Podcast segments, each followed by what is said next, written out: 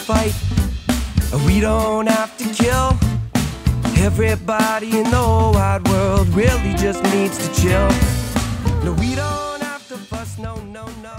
We don't have to fight. Hello, everybody. Welcome back to another episode of Just Chill with Oliver George. This is episode number 60, and my guest this week is an extremely knowledgeable man that I've been a huge fan of for a long time. So I'm really grateful I had such a cool conversation with him.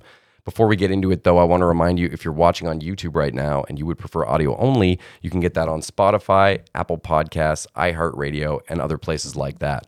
If you were listening on one of those, though, and you didn't realize there was a visual side to this show, then please come check it out here on YouTube. While you're here, if you would subscribe, it would really mean a lot. I recently hit a thousand subscribers and I'm still feeling ecstatic about that. So thank you so much to anyone who has supported the program. Finally, if you want to reach out to me, maybe with a cool guest idea or just some general feedback, you can hit me up at justchillpodcasting at gmail.com. And while you're emailing me, let me know if you're interested in one of these 3x3 hollow foil stickers. First merch for the show, so let me know if you're feeling it. I did want to give a shout out to my 12 and a half year old son, Maverick, who has been responsible for a lot of the graphics you might have noticed in the last few episodes here on YouTube and the visual version. Uh, those things popping up around me, that's all him. He, as of late, has become a real graphics wizard. So I wanted to give credit where credit's due and say thank you, Maverick, for spiffing up my show.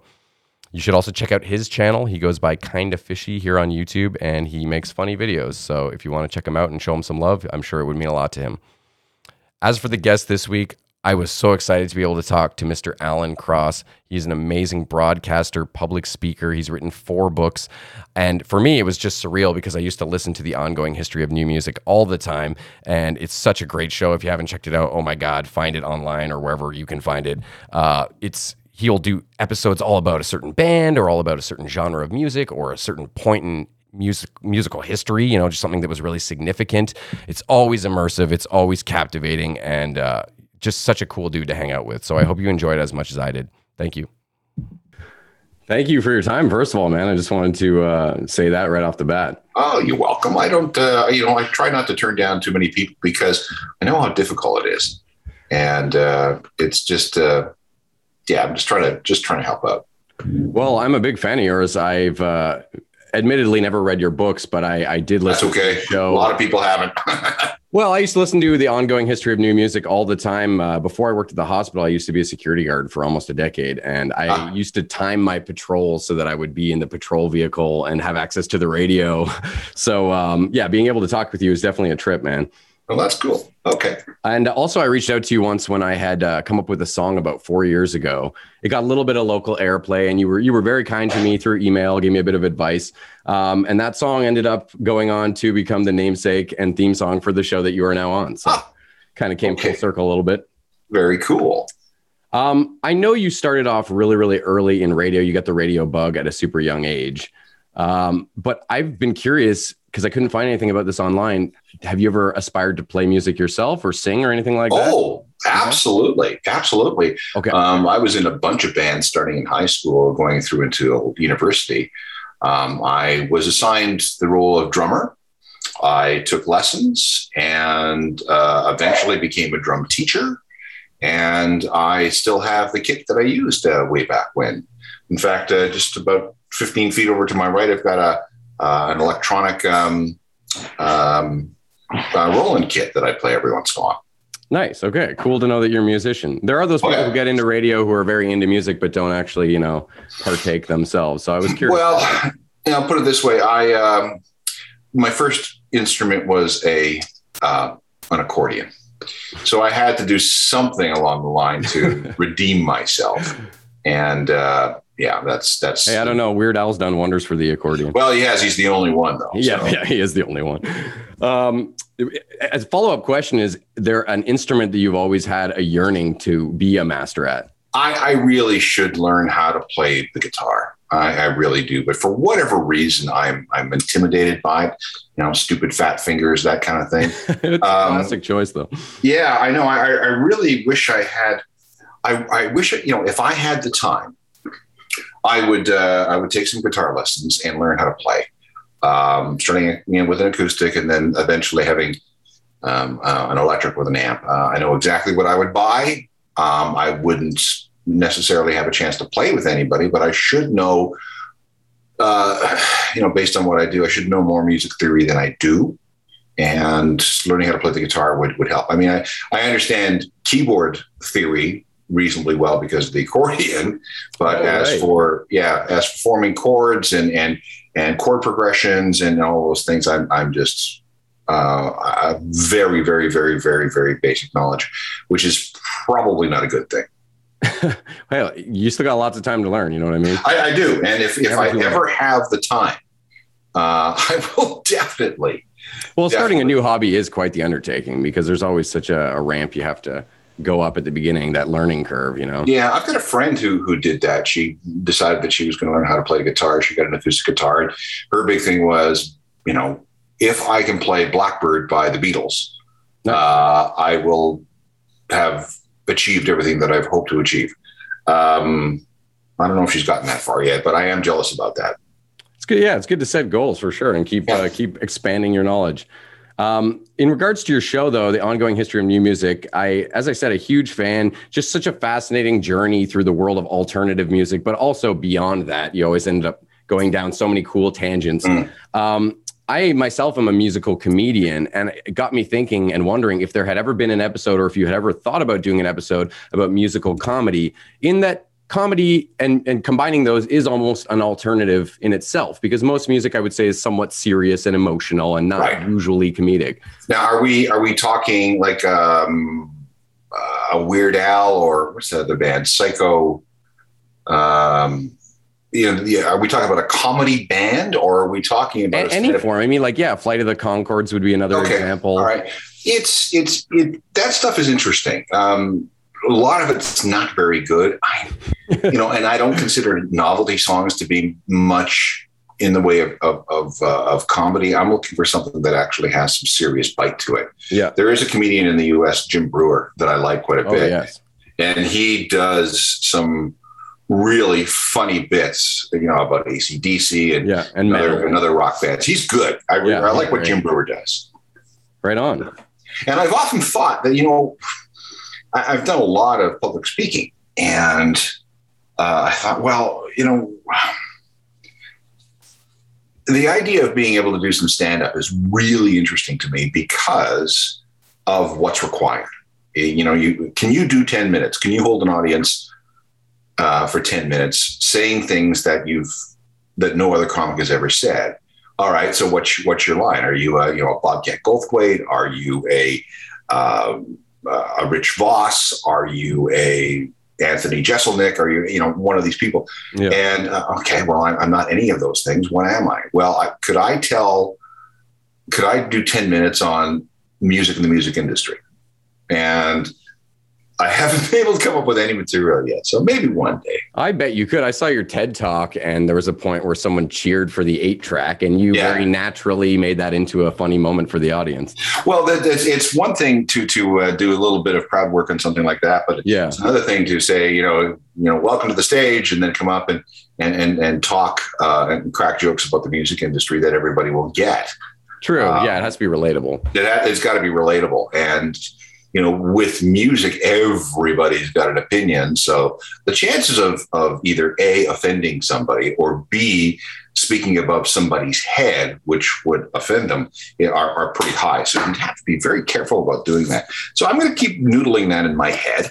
You can And- try and tell funny stories that you've had in the music industry as well, as long as they're not at the expense of anyone else. No, that that's that's true, uh, and I have done that sort of thing. But uh, I'm talking about hardcore, actual, uh, excuse me, uh, stand up. Ten minutes of stand up. Yeah. Well, man, if you put it out there, I'll definitely come and see it. We'll see what happens. I'm crossing my fingers. Um, I read a thing you did for Global News back in January, and you're talking about the modern musical landscape and how more and more artists are selling their publishing rights off to big companies. Mhm. And that's leading to uh, a harder place for newer artists to navigate because obviously the big companies, they want to bank on the songs everybody knows. So I want to know do you think we're ever going to see this trend go back the other way? Or can we ever reach a point as society where we're sick en masse of these overplayed classics? I think that's that's an, an inevitable thing It'll be because cyclical. Uh, well, you know, there are only so many great, great, great songs that can be repurposed so many times. Yeah. And I think that after a while, uh, this will contribute to the burnout of these songs. There's another thing that's happening, and that is the record labels aren't developing new artists. So the idea of having somebody fairly new, and let's say somebody from the last 10 years or even 15 years, having a career as long as some of the artists who have had their publishing uh, purchased is is nil. you know, so you've got a deep Rolling Stones catalog, you got a deep Fleetwood Mac catalog, you got a deep uh, Queen catalog, and so on. You know, you just name go through the list of all these artists that have sold their publishing rights. Um, but who today is generating a deep catalog? And the answer is nobody. Yeah. Um, you know, my the the the, the act it, we, we it's all about the song. It's just the industry's fault. It's all about the song. It's not about the artist.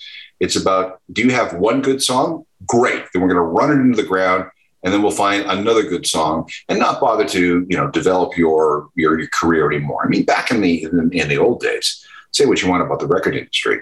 Well, what they would do is that they would you know source out a band, uh, they would sign them, and then they would nurture them, you know, over a couple of records uh, Yeah. until they had their big breakthrough.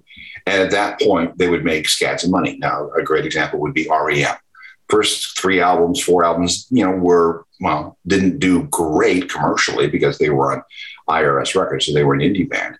But by the time they get to uh, late the late '80s, uh, they're a solid group with a great deep library of, of, of songs of hits with the college and alternative crowd.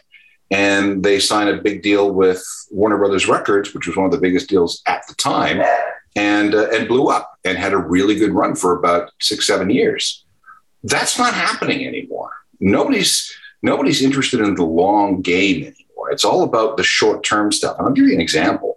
Um, Hozier, great big hit with uh, "Take Me to Church." Yeah. I dare you to name me another Hozier song.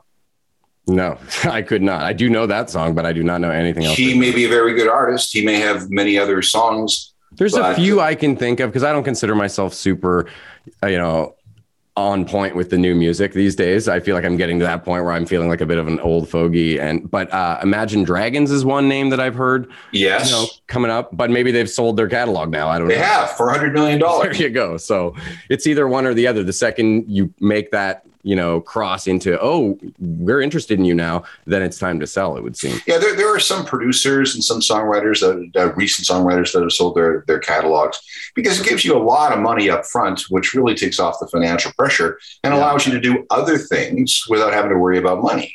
So Yeah. I, I, I get that. That's for young artists. For older artists, it's like, you know, I'm 65, 70, 75 years old. Um, I've already got more money than I can possibly, um, uh, you know, spend. Yeah. Uh, so why don't I sell all my catalog or, or part of my catalog? Uh, I get a big whack of money, tens of millions of dollars up front, and then I can use that to live out my life in, in comfort. Plus, I can use it for estate planning and Yeah. will it to my my family or, or my friends. So it's it's it's a really lucrative. It's it's a really smart thing to do because you're not going to be around if, if you're 75 years old. You're not going to be around in 20 years to enjoy uh, all the money you're making. I guess From- it depends if you're worried about artistic integrity and that they're going to apply your music to something that you wouldn't wouldn't sit well, Well, with you. or- Usually, in, in these in these agreements, there are rules and regulations as to what the music can be used for. okay, that Uh, makes nobody just sells outright. They're saying, okay, you can um, use my music for commercial exploitation in uh, anything except in these categories. Yeah. So let's say somebody is is uh, you know dead against alcohol. You can't use my music to sell alcohol. Yeah, you can't use my music to sell um, something that they consider to be uh, distasteful, immoral, illegal, that kind of thing. Yeah. Well, I was surprised when I saw that Neil Young had sold half of his song collection because he always seemed kind of against that sort of thing, you know? Well, you know, again, Neil is only getting the money that he would have made up front. Hmm. That's what we have to remember. And I can guarantee you that the lists, the list of restrictions on how that music can be used, and quite possibly uh, requiring his approval must be pages and pages and pages. Yeah, and pages. for him especially. Yeah. Right. And again, let's understand this. This is money that they would have made anyway, but because they're old, they wouldn't have seen the full amount. Yeah. So give me the full amount over X number, you know, that you estimate. It's usually a multiple of whatever you're making right now. Give me that money now so I can enjoy it. And then after I'm dead, I don't care. Yeah. I mean, I guess it makes sense when you get to that age, but it's a bit of a bummer for what it's doing to the music industry. From well, there's there's a lot of, of, of issues with this, and like I said, like you said, it's it's it's this music is going to be beaten to death over the next 20 years as these companies try to get the get some kind of some kind of return on their investment. Meanwhile, it's going to squeeze out the opportunity for young bands to license and sync their music to, you know, uh, projects that might otherwise have you know, they might have otherwise gotten.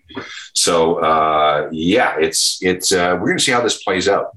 It's frustrating because, too because I don't want to learn to hate a bunch of songs that I love because they've been crammed down my throat every five seconds. You know, I already kind of feel that way just with radio airplay. You know, you find a song, oh yeah, I'm really digging this, and then a month later, you're like, God, that song again. You know, uh, that's that's a different sort of situation because you have to understand that radio uh, is all about playing the hits and. Um, while you may get tired of that song, you'd be surprised at how many people just want to keep hearing it over and over and over again. Radio doesn't do it to be mean, to be, you know, stupid, to be, you know, vindictive or, or, or exploitive.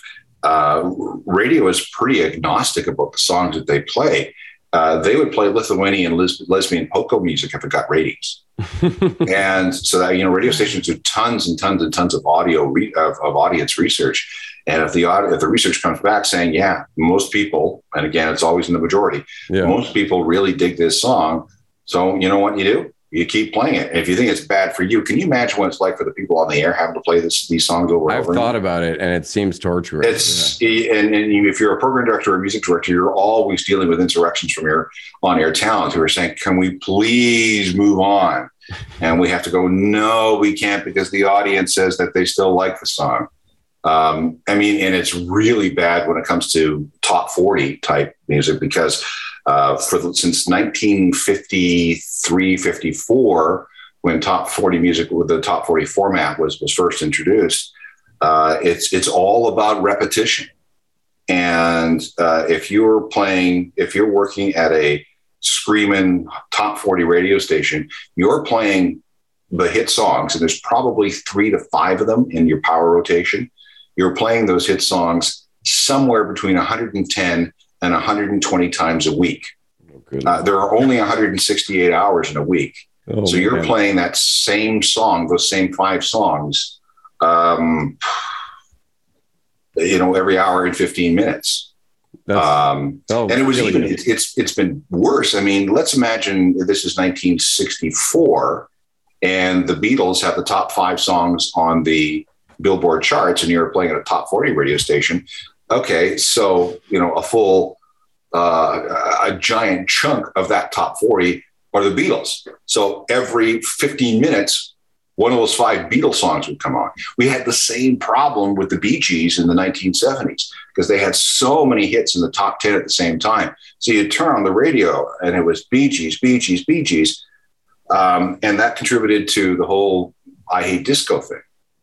Yeah, I mean, thinking about that as being the person, you know, the DJ, that's got to be you know, so obnoxious after a while. I've the only been on that can, side. I, the only thing in my life that I can sort of equate to that is uh, a couple of jobs I worked. One time I worked at Value Village, and another one was Shoppers, I think, and they had their own kind of internal satellite yeah. station, and you hear the same stuff over and over, and yeah, mm-hmm. and that's programmed by somebody who's actually looking at all the statistics and audience research and the age uh, demographics of who shops here and yeah well you know it used to be even worse when i was working at a grocery store in high school and uh, the music in the um, uh, in the store was sometimes one eight track on repeat so there would be 13 or 14 songs on oh, repeat in an eight hour day. I mean, oh God. Yeah, how do they expect that to not drive people actually batty? Oh, well, that was the employees most people come into the store and they, they're in and out in 25 minutes we were there for eight hours, nine hours. We count lunch, and oh god, and it was yeah, especially especially bad at Christmas because there was this one Christmas eight track Oh, that uh, the boss's wife insisted on playing. If I ever hear Burl Ives and Holly Jolly Christmas again, or Brenda Lee walk, rocking around the Christmas tree, holy crap! I mean, it's the worst part is then the, the customers come in, like you said, only for 20 minutes. So they'll come up obnoxiously like, isn't this a great song? Not knowing Uh-huh. you've heard it like 40 times that day. Yeah, another speaking of things, it's it's it's pretty weird. You know, you're getting old when all of a sudden the music in the supermarket or the music in the airport is cool. Yes. I I remember walking through Pearson, and they got music playing, of course, and all of a sudden the Smiths' "How Soon Is Now" comes on.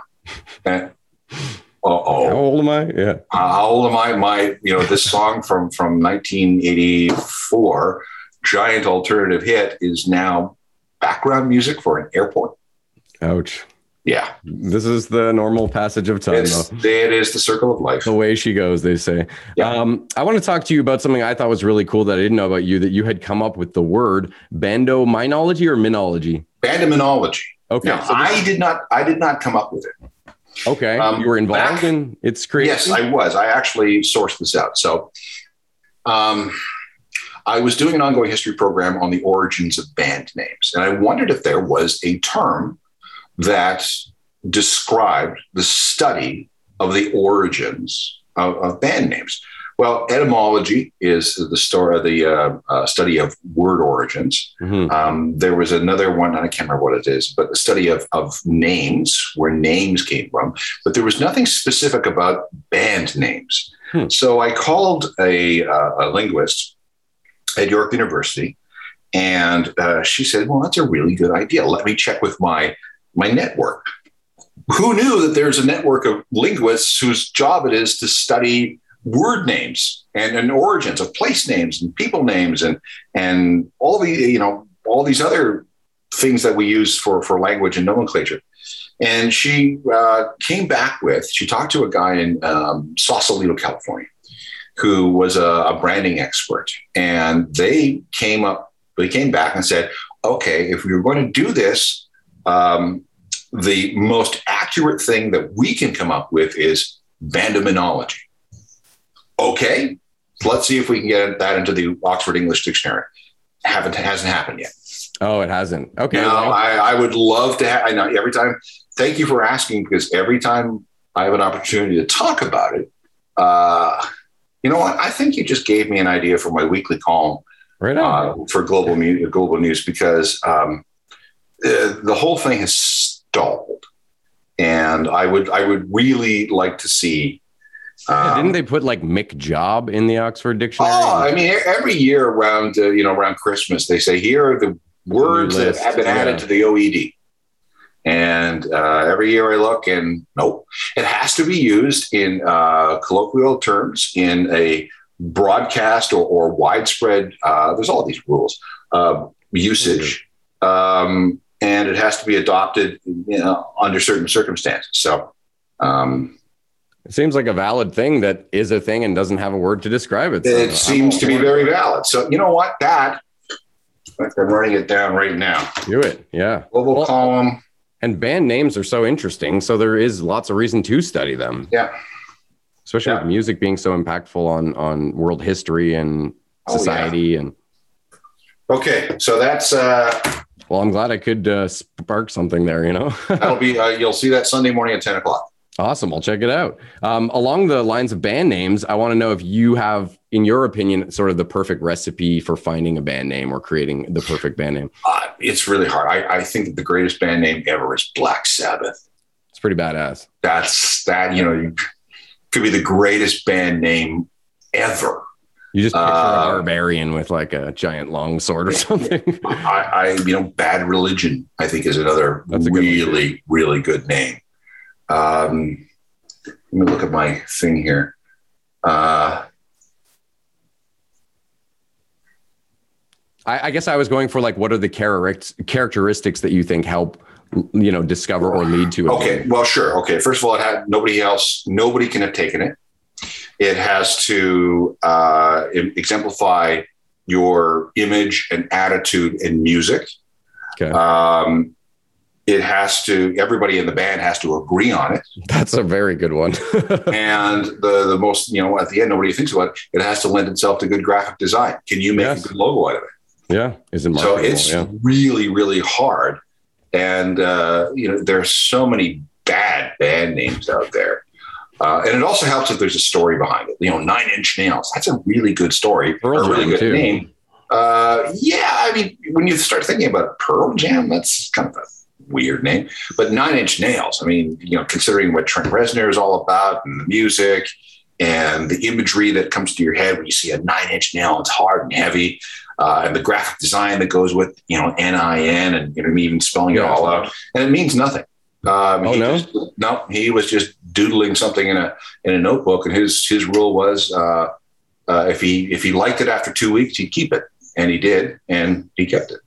I mean, for the type of music they make, I think it's very fitting. It, it Yeah, sounds I- kind I of think it's- cold and industrial and badass. Yeah, yeah, exactly. Now that's you know, I, I think you know Oasis Mm, a is good, a good name. yeah.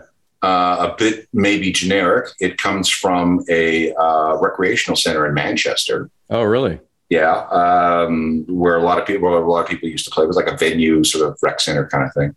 But it Um, conjures a nice image, like an oasis, like refuge from whatever's going on in your life. Just put your headphones on and go to this oasis. That's, you know, Soundgarden, that, you know, that's Yes, another That's another, yeah. another really, really. I'm pretty sure I heard the Pearl Jam one on a segment from your show, and it was something about Pearl put mescaline or something into the jam. Grandma Pearl, who uh, apparently used to dose uh, her husband with peyote jam, There you go. That's and that's that's Eddie Vedder made that up spur of the moment. oh yeah, it's not even real. Bummer. No, it isn't. Uh, they like the name Pearl, and uh, they went to a Neil Young show in Nassau Coliseum, and they were impressed with uh, how the band could jam. So they went, "Oh, Pearl, and we jam." Pearl Jam. Sometimes it's that simple. Yeah. Yeah. I know some bands just go straight to the dictionary and kind of look for random words. Well, that's how REM came up with their name. I heard they- Sublime they- was the same way. Yeah, it, listen, I've when I was in bands, and I don't even remember a lot of their names. I mean, that was the worst thing. Absolutely, the worst thing is coming up with a band name. Yeah. And uh, there's nothing worse than finding out that somebody already had your name, which is why you you have bands like um, uh, Charlatans UK because there was an American band called the Charlatans back in the 60s. Um, There's something with Blink 182, I think, too, right? they- yeah, they were called Blink, but there was Oh. already an Irish band called Blink, Oh, okay. That's so it. So they added the 182, and they're kind of coy about why that one. Yeah. It's been a secret amongst. There's, there's a bunch Yeah. of different weird explanations. uh, Nirvana had to pay off a British band from the late 60s called Nirvana. Yeah. so they could have that name. Um, Bush had to be called Bush X in Canada. I remember that. Yeah. quite some time because there was a, a Canadian band from the 70s called Bush and they had to work out some sort of financial deal. So it's finding a band name is hard, Yeah. really hard. Well, and like you had mentioned, agreement amongst the band members, because a lot of the time you come up with one and two people just love it and the other two can't stand it. And then you got to throw this great name away. And yeah, it can be frustrating. Well, there are, there are also uh, you know band name generators online. Oh, really? Um, you know, for example, uh, Childish Gambino it came from a Wu Tang Clan name generator. wow. If awesome. you if you look up Wu Tang Clan name generator and you, um, I, I don't know how you. I haven't looked at it for a while, but it will give you a Wu Tang name. That's awesome. And Is it still Uh, live, that site? I'll have yeah. to check it out. and Donald Glover ca- came entered it and came back with Childish Gambino. He goes, okay, that's my name. right on. Um, I want to ask you then, how essential do you think a great name is to a band's success? Hundred percent. Um, it you know there's there's one of the things that are that's really that can kill you is if you if it is perceived that you have a dumb name. Now there are times in music history where a dumb name is ironically fun and acceptable. Yeah. You know, if you go back to the punk era, you had a you know a, a, there was a Canadian all female punk band called the Dish Rags. um, you know, the Sex Pistols, which uh, that that's interesting. Uh, Miles, uh, sorry, Malcolm McLaren had a clothing shop called Sex, and he thought that the word pistols was really dangerous sounding, so he just put together Sex Pistols. Um, Yeah, doesn't sound think- exciting, I suppose. yeah, it, you know, so, and dangerous. I mean, it's it's all of the era too. Like, okay, but the cars, yeah, that one's pretty boring. that's that's, but because of of the era, uh, when everything was being stripped down, that was considered to be okay. Well, and all the Um, bands back then seemed to have a the at the beginning. Or Well, we go-. We go through periods where we have lots of the bands. And it used to be in the 50s and early 60s, it was always name of the singer and the Yes. band name. Yes. So Buddy Holly and the Crickets. So even the Beatles for a while it was John Lennon and the Silver Beatles. Oh yeah. Uh, but then it eventually morphed. They, they, with the Beatles came along, the idea of a of a combo, uh, perf- writing and performing their own music. You didn't need to bring attention to the front man. Yeah. So everybody started to move away from so and so and the name of the band to just the name of the band. Yeah. So otherwise, it would have been Brian Jones and the Rolling Stones, Yeah. Definitely. uh, and that's that all got wiped out. But then we had a, a ton of bands that were the bands. You know, it just goes on and the Barbarians, the Troggs, um, you know, well, the Rolling Stones, the Who, the Who. the Guess Who. Yeah. yeah. Um, so lots and lots of those. But we also had, then we went through a period where it was, let's be as pretentious as we possibly can. The 13th floor elevators, you know, for example, uh, the Jefferson airplane. Um, Oh, yeah. This is what inspired Paul McCartney to come up with the title uh, Sergeant Pepper's Lonely Hearts Club Band because he wanted something weird and pretentious. Then that went away in the uh, in the 70s until we get to the late 80s, and there was um, pretension was back, or at least goofiness was back. So we have orchestral maneuvers in the dark, and we have Duran Duran yeah. and uh, that sort of thing. So, oh, some another great, those in there, like The Cure and, and Yeah. um, The Smiths. And yeah. And, you know, the Smiths was designed to be as generic as possible. That was the whole thing. Uh, oh, another great band named Joy Division, oh, yeah. and that's got that's got a, a tremendously dark story behind it because Oh, if you really? go back to World War II, uh, there was allegedly a um, for Nazi soldiers on leave or Nazi officers on leave, they would go to this particular concentration camp, and there would be this area where they would have sex with the prisoners, and that area was called the Joy Division. Oh, yeah, that is dark. Yeah, it's dark. Jesus. And of course, then then they break up and uh, they have the equally Nazi sounding New Order. Um, but anyway, Wow. Yeah, I was going to actually ask you um, if there's any bands that you think have terrible names but make awesome music and vice Butthole versa. Surfers. Yeah, well, yes, yes, that's a great one, actually. Paul Leary, yeah. yeah, that's that's you know I, I like the Butthole Surfers, but that's a terrible name. Yeah, it's pretty gross. Yeah. Uh, can you think of a, a name, or vice versa, a band that has a great name but makes terrible music? Ooh, there's a bunch of those, I suppose. Maybe Queensryche. I've never heard of them. Uh, they're sort of a late era hair metal band. Motley Crue. I mean, uh, I mean that's just my personal taste. Another great band. yeah, I'm not a huge fan. Uh, another great band name, Metallica. Metallica's cool, yeah. It is a great name. It says so much about what the band does, and the graphic design is brilliant. What is the name? Is just a spin on the word metal, essentially? Yeah, I mean, I think Lars was doodling in the back of a, a school notebook, and he came up with that, that name.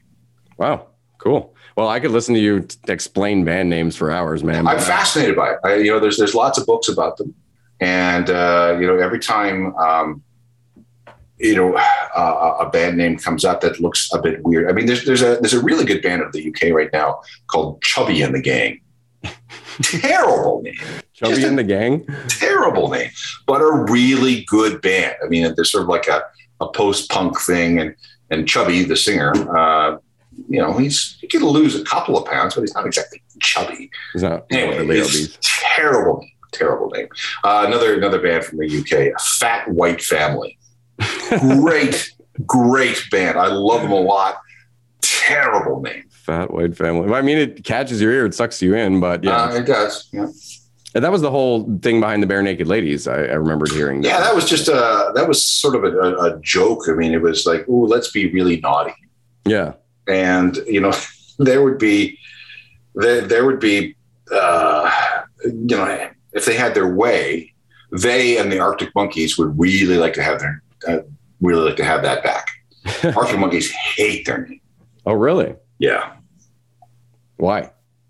it just it's a dumb name Oh, you hate their name. no no they do They hate it. So why Yeah. did they go with it then?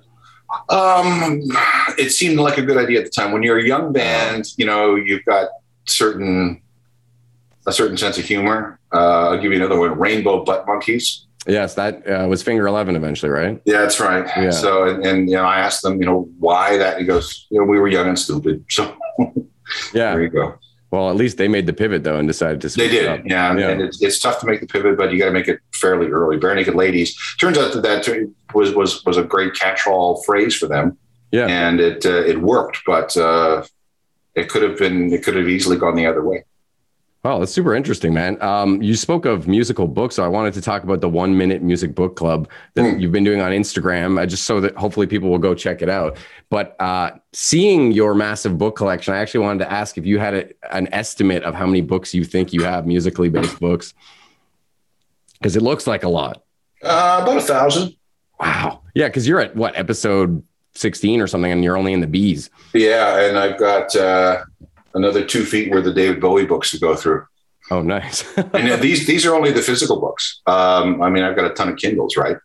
Uh, but uh, these are the the physical books that I've accumulated over the last well since 1993. So uh, yeah, there's a lot of them here. I still buy them because it's it's for me it's easier to do research by flipping through a book uh, than it is having it on a Kindle where you have to search for the book and then um, unless I highlight it um, eh, when, when I'm reading it, something that I find interesting. It's, uh, physical books are just much more easy for research for me. well, they look cool too. Like one of the ones you were showcasing the other day was like a drum head, basically. Yeah, that was a Beatles book. Uh, it's not a very good book, but it's a cool looking It's cool design. Yeah. Yeah. Um, speaking of books, though, I, I noticed you're also doing audio books, or that you have done some that are best selling, and Yeah. uh, I'm going to check those out now because I was not aware. It's sort of Well- similar to to the show you used to do, or Well, I wrote a couple of books and uh, they were released as audiobooks on CD.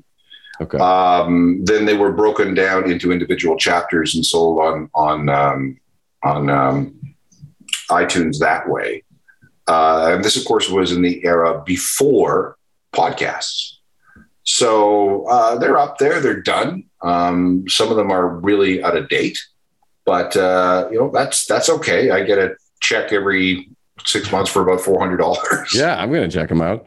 Um, Um, I also noticed you wrote a kids book, or that's how you had uh, Yeah. titled it. And Yeah, uh, the it's- science of song, how and why we make music. yeah, it'll be out uh, one week from today, September the seventh. I was going to say the the date that this episode goes up will be the day before the release of this book, so Yeah, hopefully so people will go check September it out.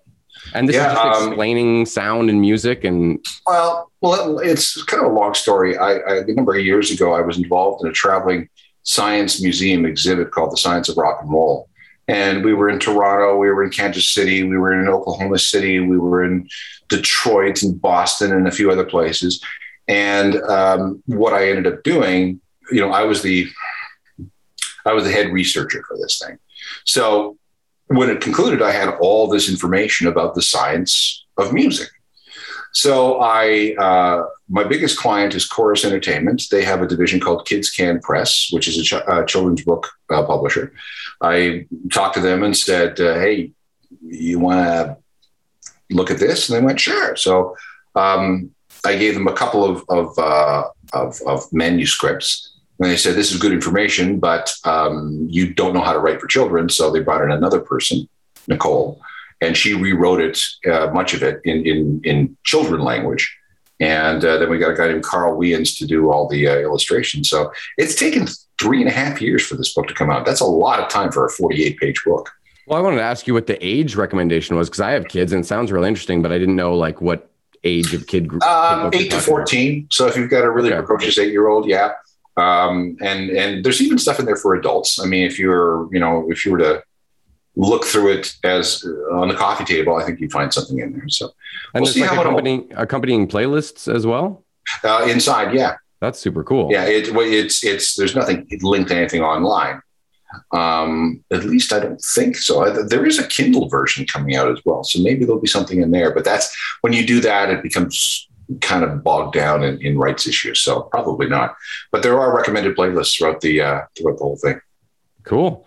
Um, well, I won't keep you too long, man. I want to ask you one more question that I've been asking everybody this season, and I'm very interested to hear your answer because you have already interviewed many famous mu- Hmm. musicians and other cool people. So uh, I've been asking if you could have dinner with anyone, living or dead, that you have never met before, who would it be and why? I need a Rolling Stone. I gotta have a Rolling Stone. That's missing from my from my list of of people Bucket list, yeah. Now I gotta, you know, Keith would be great. Mick would be great. I would have even taken Charlie up until recently. Well, this question allows for that. It's living or yeah, anybody. uh, any you know any Rolling Stone. you're not any you're not Rolling picky.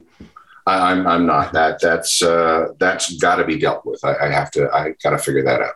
That's good. I like I got an answer right out of the gate. Oh yeah, Thanks again, man, for sharing your time with me. It's uh, really been an honor to chat with you. very good. Uh, thanks for having me on. Yeah, take it easy, dude. All right, we'll see you. Have a good one. You bet.